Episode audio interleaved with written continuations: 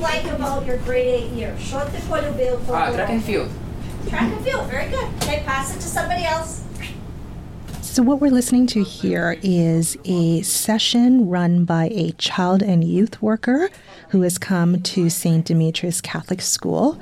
We're sitting in a portable with about, I would say, about just over 20 students, and all of them are Ukrainian refugees.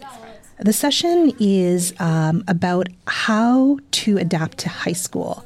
A lot of these students have been here for a year. Some have been here for as few as, you know, six months. And they're nervous about the transition to a new high school. And so the child and youth worker is helping them navigate that. The feeling of being safe in your classroom. A teacher at the school, Daria Parzi, is translating for us. Um, so being able to speak to a teacher who knows her language.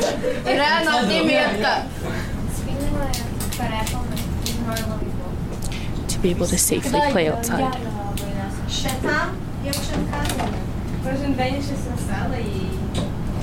For the little things every day that make me smile. A lot of the students, they were nervous about entering high school. And so Daria Savarino, who's the child and youth worker who was there that day, was helping the children or the students understand what high school was like. So she was describing to them, for example, that there are two semesters, and in each semester they would be taking four courses, um, that they would be moving between different classes into different rooms for each course. Um, just some of the basic stuff of high school. There will be no more recess, right? Okay. Um, не мусите за собою цілий день uh, носити, та можна поставити до шафи. You can, so you will get a locker and a, a, and a lock to keep your belongings. Yes. I think the story was very important for us to tell because even though these students are reaching a milestone here in the Canadian public education system, for them, their hearts are still in Ukraine. Today, education reporter Caroline Alphonso and decibel producer Rachel Levy McLaughlin bring us to St. Demetrius Catholic School. Of the 56 students graduating from the school this year, 33 of them are refugees from the war in Ukraine. We'll hear about what they went through to get here and how they're feeling about embarking on a new chapter of their lives somewhere they never thought they would be. I'm Cheryl Sutherland, and this is The Decibel from the Globe and Mail. Do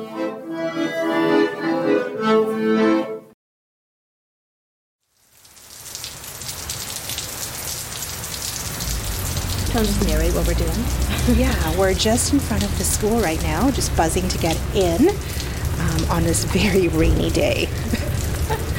Do you want to check if the door is open? She may have just opened it for us. Oh, yeah, she did. Okay, great.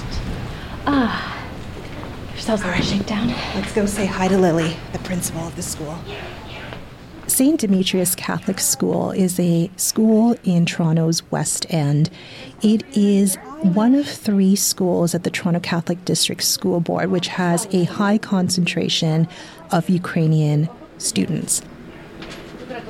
When you walk in the building, on one wall, there's this giant mural. It's quite colorful, and there's a woman holding what looks like wheat. There are flowers. There's a sign right in the front that reads, Putin, hands off Ukraine. And just outside the main office, there's another sign that says, Pray for Ukraine. In the morning, uh, they play both the Ukrainian and the Canadian national anthems, and that is followed by the announcements that are also in both languages.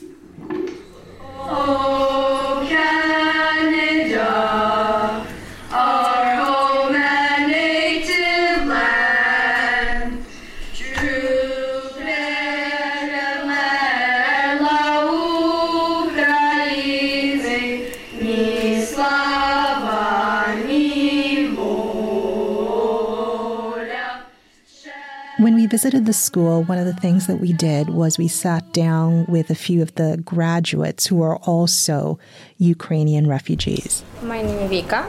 I uh, I've been in Canada uh, five months ago. Uh, my name is Adriana, and I came to Canada one year and um, one month ago. My name is Nadia, and I came to Canada uh, six months ago.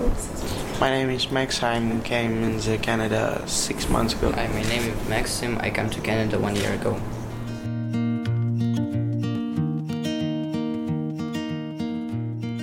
We were there for a celebration. We were there to visit and to speak with some of the kids who were graduating this year, but we were there because we knew that more than half of the grade 8 graduating class were Ukrainian refugee students. When we were at the school, we spoke with Lily Hordienko, the principal at the school. We started receiving students um, at the beginning of March of last year. And um, in the beginning, they were most of the students that were arriving were arriving from the really affected areas of the war, so the eastern part of Ukraine. Um, and then they started sort of trickling in in beginning of March, and then by May we were getting every day there were five, six coming. I mean, it was the numbers were going up as as the days went on. Um, in total, now since the war started, we've taken in over 250 students from Ukraine. So, what has that meant in the school? So population-wise, we've we've doubled. Um, Having more than 200 students um, in their school over the past year, doubling their population, has also meant that they have had to add as many as eight portables onto their school grounds. perfect timing. Okay, that is perfect timing. When we walked into the school on one of the days, just days before the graduation, one of the students, her name is Adriana, she's 13, and she was at a clothing rack of donated formal wear for the graduation. And she and two friends were giggling away as they looked through or comb through the rack of clothes. Can you tell me what you're doing? Um, uh, we are choosing uh, my dream dress for graduation. Oh, yes. Uh, which one are you liking? Um, I like this one more, or or. so she was looking through the rack, and the first thing she picked out was this black fitted dress. Why do you like that one? Um because uh, the Coco Chanel always said that every woman needs to have one black dress in uh, her closet. So. So she and her friends giggled out of the library and went to the bathroom to put on the dress. A section of the library at the school is cornered off because what they do is, ever since they had this influx of refugee students, they want to help them. So there's a pantry at the school with flour and sugar and tea. But the community has been wonderful in opening their arms and, and their hearts to help these, these families that have been coming in need, primarily mostly without a father. Um, coming here with basically one bag that they were able to pack. So it's been it's been nice for our community to be able to help to the extent that they have. The school has really tried to help its students this year. And one of the things that they do in the church beside the school, uh, in the basement, there's a women's group that makes sandwiches for the students three times a week. So they bring that into the school just before the lunch hour, and whoever needs a meal can walk into this room and access a sandwich and some other items. The kids are all around 13 years old, and you know, speaking with that age group, there's a lot of giggles. Uh, there's a bit of shyness about opening up. Um, it was really uh, great to speak with them. They spoke uh, mostly Ukrainian, especially among themselves, which kind of left us uh, trying to figure out what they were saying uh, at times. they had their inside jokes that they would all laugh at, and we would just sit there a bit puzzled. But they also were quite reflective of their journey here and what it meant for them to be here. We heard stories from the students about how they traveled to Canada. Um, I came to Canada with my mom, okay. my older siblings, uh, my sister, and my brother. Uh, I came with mother, father, brother, and sister. I go to Canada with my mom, dad, and uh, sister, and a friend. I come to Canada with my uh, mother and my brother. Okay. And uh, with my grandma. My father uh, l- l- Is in Ukraine? yeah, and to my uh, grandpa. So, Maxim, one of the students we spoke to who's 13, he came here about a year ago. And he said when the war started, they did not have any school. And he remembers his mom saying that, you know, we were, they were going to leave for Canada and come here because she wanted to give him and his uh, younger sibling a better life. So uh, when war, war was started, uh, at uh, city where I live, uh, they just said uh, we have a month like weekend and we don't do anything at school. So we just keep keep waiting what's what just happening, and there my mom gonna think that's a war and. We don't gonna have a good life there so she uh, want to have to give me like give me and my brother a better life and uh, When they were leaving Ukraine, Adriana said that her family told her that they were going uh, to pick strawberries and they went to Poland and she was a bit confused as to why they had ended up in an embassy. Because when this war started, like um, I been in Ukraine like for one week, and then um, my um, dad started to like said, uh, "Do you want to go like to Poland?" Because it's like a, a joke that we're going to Poland for strawberries. Um, when we come to Poland, we go to like як там де візи роблять. Оце центр. Uh, like the embassy where they do the visas. Yeah, and I didn't understand why we were doing this. And like after a week, I asked, and my mama said that we're going to Canada. We'll be right back.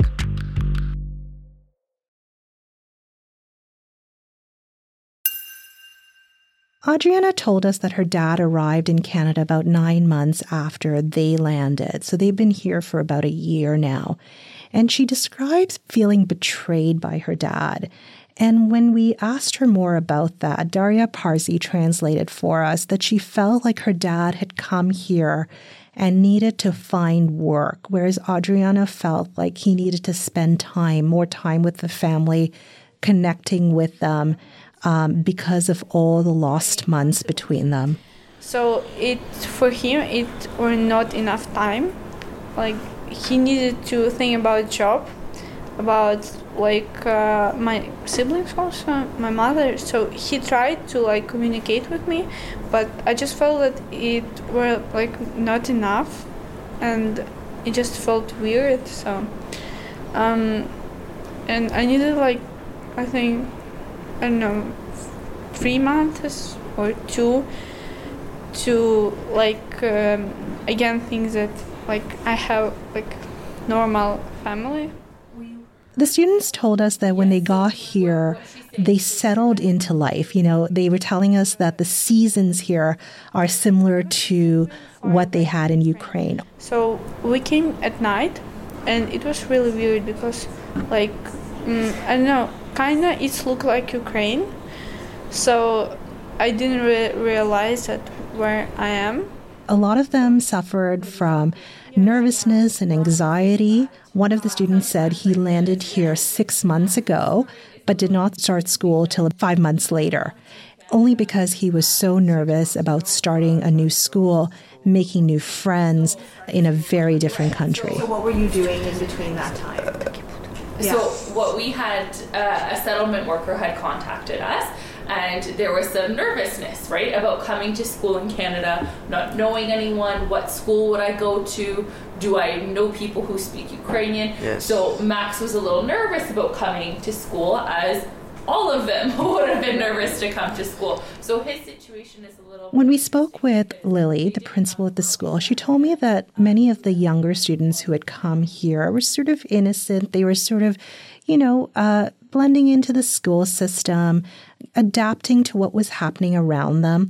Whereas this grade eight class, they still were tethered to their home. So they kind of felt a bit lost with you know, where they were situated at this very moment. Um, I find that this age group, the eights, the sevens, that sort of age group, they're the ones that are struggling the most. Uh, they're kind of like that lost group because the younger ones, they're a little bit oblivious.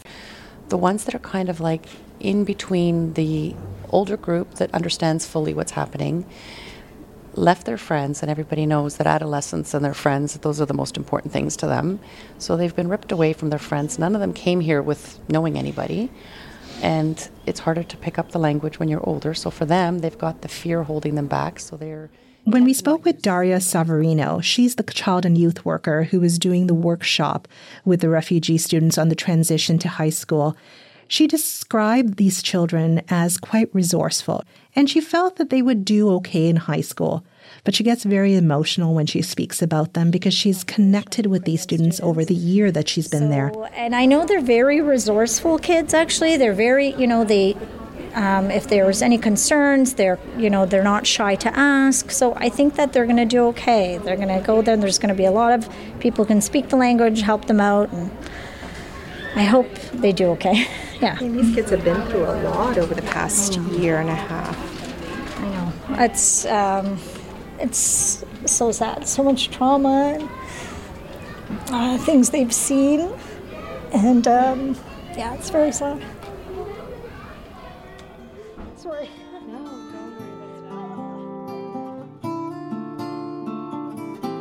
What I found interesting about almost all these students is that they were doing Ukrainian school in the evenings after they were done St. Demetrius. They would spend time doing their Ukrainian schoolwork. And when we asked them why they were still doing that, is many of them said they need to keep up with their studies because if and when they were to return to Ukraine, they don't want to fall behind. Because if uh, we come back to Ukraine, yeah. and if I come back, it would be like very hard to find another school which can take me. That tells us about the position that these kids are in and how difficult it is because even though they are here and want to, you know, want to celebrate this moment, are present in this school, they still have an attachment to their homes. They still want to go back at some point, and therefore they still continue their Ukrainian school studies. So it's an interesting situation because these kids haven't necessarily come here for the purpose of immigration. They've come here because they fled a war. And through that, they've had to navigate is it going to be something where we stay for high school for four years? Because that gives us an opportunity to be a lawyer, a teacher, a doctor, a different kind of job path versus going back to Ukraine and maybe that's where family is. My pet is Yeah. there, my dog is there. So this is my home. It's your home. So it's a hard thing for the students and their guardians who are here with them to navigate. Because we spoke with Louisa Mior, who is the one of the grade 8 teachers. She started at the school this past year, and her class was all Ukrainian refugee students. Louisa described to us sort of how you know, how it was all brand new when she started. Many of the students did not speak the language and how much she relied on Google's Translate to get through. Yes, I did not expect this at all coming to this school. I knew it was a Ukrainian school, but I didn't realize that my entire class would be from Ukraine. Um, so when I got here, it was a very big culture shock in so many ways, but I learned what was going on in Ukraine, and then they came over and would tell me stories, and it's been very rewarding. I don't want them to leave. Like certainly, I'm like, can you just stay another year? Um, it's it's unique. It's like we have our own little family in there because they don't have any outside relationships with anyone other than who's in their class. They don't have friends outside of school in their neighborhoods and stuff. So it's pretty it's pretty special When we sat down with the students, the five students, to talk to them about uh, what they would miss uh, about their schooling here at St. Demetrius, all of them started giggling and laughing and describing sort of they would miss the funny moments from their time here. What are you going to miss about being here? Зачем я буду сумовать? Зачем ты будешь сумовать? Very funny Same. moments. Sorry, what? Yeah. Funny moments What with were my the friends. funniest moments? Oh. At one point during the conversation, Adriana looks over at Louisa Mior and says, Can you go with us to Bishop Allen, which is the high school that she's going to be attending in the fall? Can you go with us to Bishop Allen? Yes, I'm going to come with you. Good. they were so excited about graduation. They were so excited about what they were going to wear, and they were so excited about the party that would follow. They had transformed um, the basement of the church into a bit of a dinner and dance party at the end of their graduation ceremony. One of the things that they were so excited to do at the graduation party is dance the hopak which is a traditional Ukrainian dance where you where you squat and you kick your legs up in the air. Which one? What are you most excited for for uh, graduation? Oh, dance hopak. Dance, yes. How about you? What are you excited about? Dance with my hands. Mm, very excited. Yeah. And some nervous. Yeah. Nervous. Why are you yes. nervous? Because um, this will be last day when um, we will be uh, together, all class. Yeah. Well, I, am scared uh, if I'm fall off stage.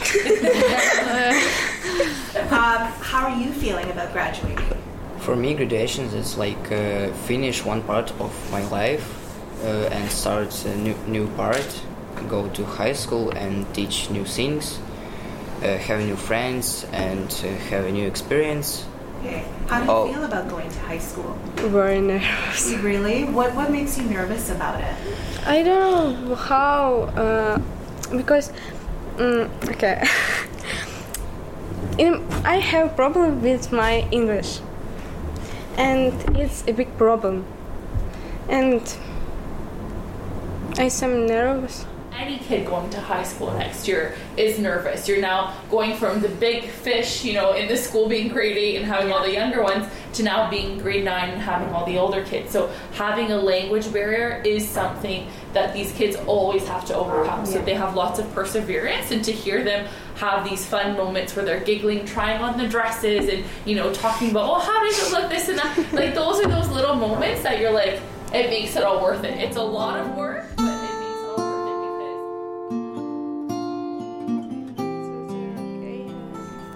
They're safe. Do you all want to return back to Ukraine? Mm-hmm. Yes? Why do you say yes? Be- because Ukraine is our home, and like people in Ukraine, like I know they like feel um, more like they they would like rather stand like uh, and protest to Russian um, Russia. So I don't know. They just feel like they're very strong, and they're even stronger than the people who now like out of the country. So I want to come back because uh, like vibe there now it's like the all of uh, like people just uh, I think stronger. Because uh, in Ukraine it was my all friends, my uh, another family, and my dad. But regardless of whether they stay here in Canada or leave to go back home, Lily said that they had changed the lives of those who were staff members at the school and other students at the school. They had left their mark there. Whether they stay or whether they go back, um, they've changed our lives here at the school uh, to a point where we'll never, none of us will be the same. Then on June 22nd, uh, they finally graduated elementary school. They received their grade 8 diplomas. And the ceremony was held in the church next door. The students took up three rows right in the front. Some of the students, including Adriana, had the Ukrainian flag draped along their shoulders. It was such a celebratory moment. Families sat behind them, just beaming, clapping, it was such a nice celebration for these students as they set off into high school.